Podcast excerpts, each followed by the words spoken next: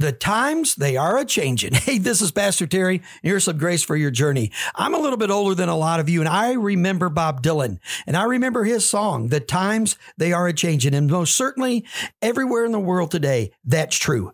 But with changing times can also come confusing messages, and those confusing messages can slip into the church. We have to be on guard. Here's what Paul says I appeal to you, brothers, to watch out for those who cause divisions and create obstacles contrary to the doctrine that you have been taught. Avoid them. Keep watch over the flock of God, pastors. Keep watch over the fellowship church members because negative messages, dividing opinions are going to slide in and try to break up the fellowship.